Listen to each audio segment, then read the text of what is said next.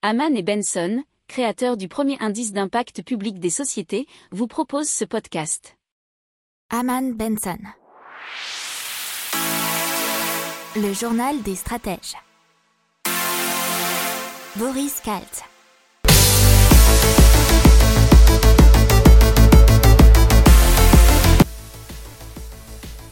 Bonjour à tous et bienvenue dans le journal des stratèges pour une revue de l'actu éco-tech et impact du jour. À la une aujourd'hui, c'est la pénurie possible de cartes bancaires dans les prochains mois. Dans l'éco, un risque de cyberattaque dans la finance. Dans la tech, le premier jeu vidéo créé par une IA. Dans l'impact, on va vous parler des éoliennes flexibles et aussi de Platform Garden qui veille sur la santé des jardins. Vous écoutez le journal des stratèges numéro 138 et ça commence maintenant. On continue en parlant de pénurie des semi-conducteurs et plus particulièrement qui pourrait toucher un domaine, ce sont les cartes bancaires selon la Smart Payment Association. La pénurie de semi-conducteurs pourrait affecter tout le secteur bancaire dès les prochains mois puisque des problèmes d'approvisionnement pour certains producteurs de cartes bancaires pourraient survenir selon la SPA. Chaque année, plus de 3 milliards de cartes bancaires sont produites et distribuées à travers le monde. Alors selon Jacques Doucerin qui est président de la SPA, la situation ne s'améliore pas et euh, il va sans doute manquer des millions de cartes et cela aura un impact direct sur les consommateurs qui ne pourront pas obtenir une carte ou le renouvellement de leur carte bancaire. Donc ça pourrait prendre au lieu de quelques jours, plusieurs semaines, voire peut-être des mois à voir. Euh, puisque les cartes bancaires embarquent une puce qui euh, toutefois a un rôle très différent des smartphones ou des ordinateurs puisqu'elle sert à sécuriser les transactions. Et on passe à un rapport de la Banque de France qui nous dit qu'il y a un risque élevé de cyberattaque dans la finance. Donc, selon ce rapport semestriel d'évaluation des risques du système financier qui a été donc publié par la Banque de France. Depuis la crise sanitaire, l'exposition importante du secteur financier au risque cyber a été accentuée par la nécessité de basculer massivement et rapidement des actifs financières vers le télétravail et la prestation de services à distance. Alors pour l'instant, il n'y a pas eu d'incident grave euh, à déclarer, mais étant donné le degré élevé d'interconnexion dans le système financier et à travers les technologies, certains cyber-incidents pourraient toutefois affecter la stabilité financière à l'avenir, précise le rapport.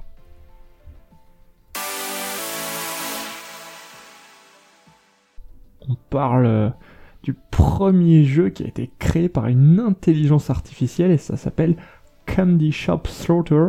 C'est donc euh, une IA qui est parvenue à créer ce jeu vidéo et cela entièrement. Euh, cette expérience a été impulsée par l'équipe de OnlineRoulette.org euh, et cette IA a pu développer un scénario et imaginer des personnages avec différentes caractéristiques. Dans ce jeu, les joueurs suivent ainsi Freddy Skittle et Ted, son meilleur ami. Dans le mode histoire, ils peuvent accumuler des points d'expérience en effectuant des bonnes actions. En version arcade, il s'agit d'un jeu de combat en 3D où le sang est remplacé par des bonbons et des friandises. Il faut savoir que l'équipe du jeu a sondé à 1000, 1000, personnes qui ont testé ce jeu. 77% d'entre eux ont déclaré qu'ils étaient prêts à jouer au jeu. Allez, on parle des éoliennes et de plus particulièrement Flexeol. Euh, alors ce projet Flexeol, c'est un concept innovant puisqu'il parle d'éoliennes flexibles. Elles sont inspirées de la technologie de l'hélicoptère qui possède deux avantages, une meilleure récupération de l'énergie et une gestion plus flexible de l'énergie à travers une plage de vitesse plus large. Alors, elle fait une vingtaine de mètres et peuvent s'intégrer de manière beaucoup plus flexible et naturelle dans le paysage.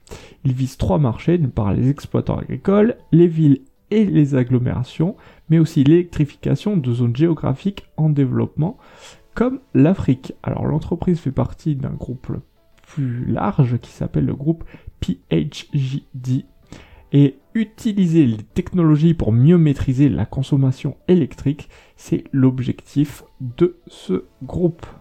Allez, on parle de jardin et plus particulièrement de jardin connecté et d'analyse, puisqu'il faut savoir que la vente de produits phytosanitaires aux particuliers et pour entretenir les espaces verts publics est interdite et une interdiction qui s'étendra à toute la filière d'ici 2025. Et c'est là qu'intervient Mios Platform Garden qui propose des solutions pour éviter de les utiliser.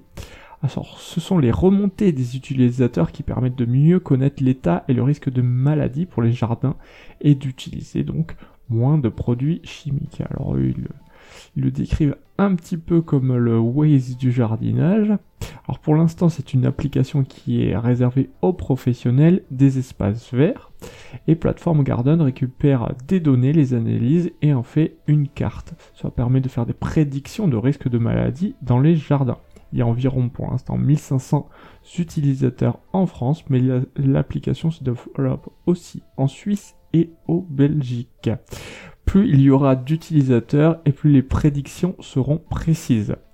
Dans le futur, l'idée c'est aussi de s'adresser aux jardiniers amateurs et pour ça, Plateforme Garden a créé une sonde qui analyse le sol des jardins et qui est connectée à une application. Elle va donner des conseils pour mieux gérer son jardin.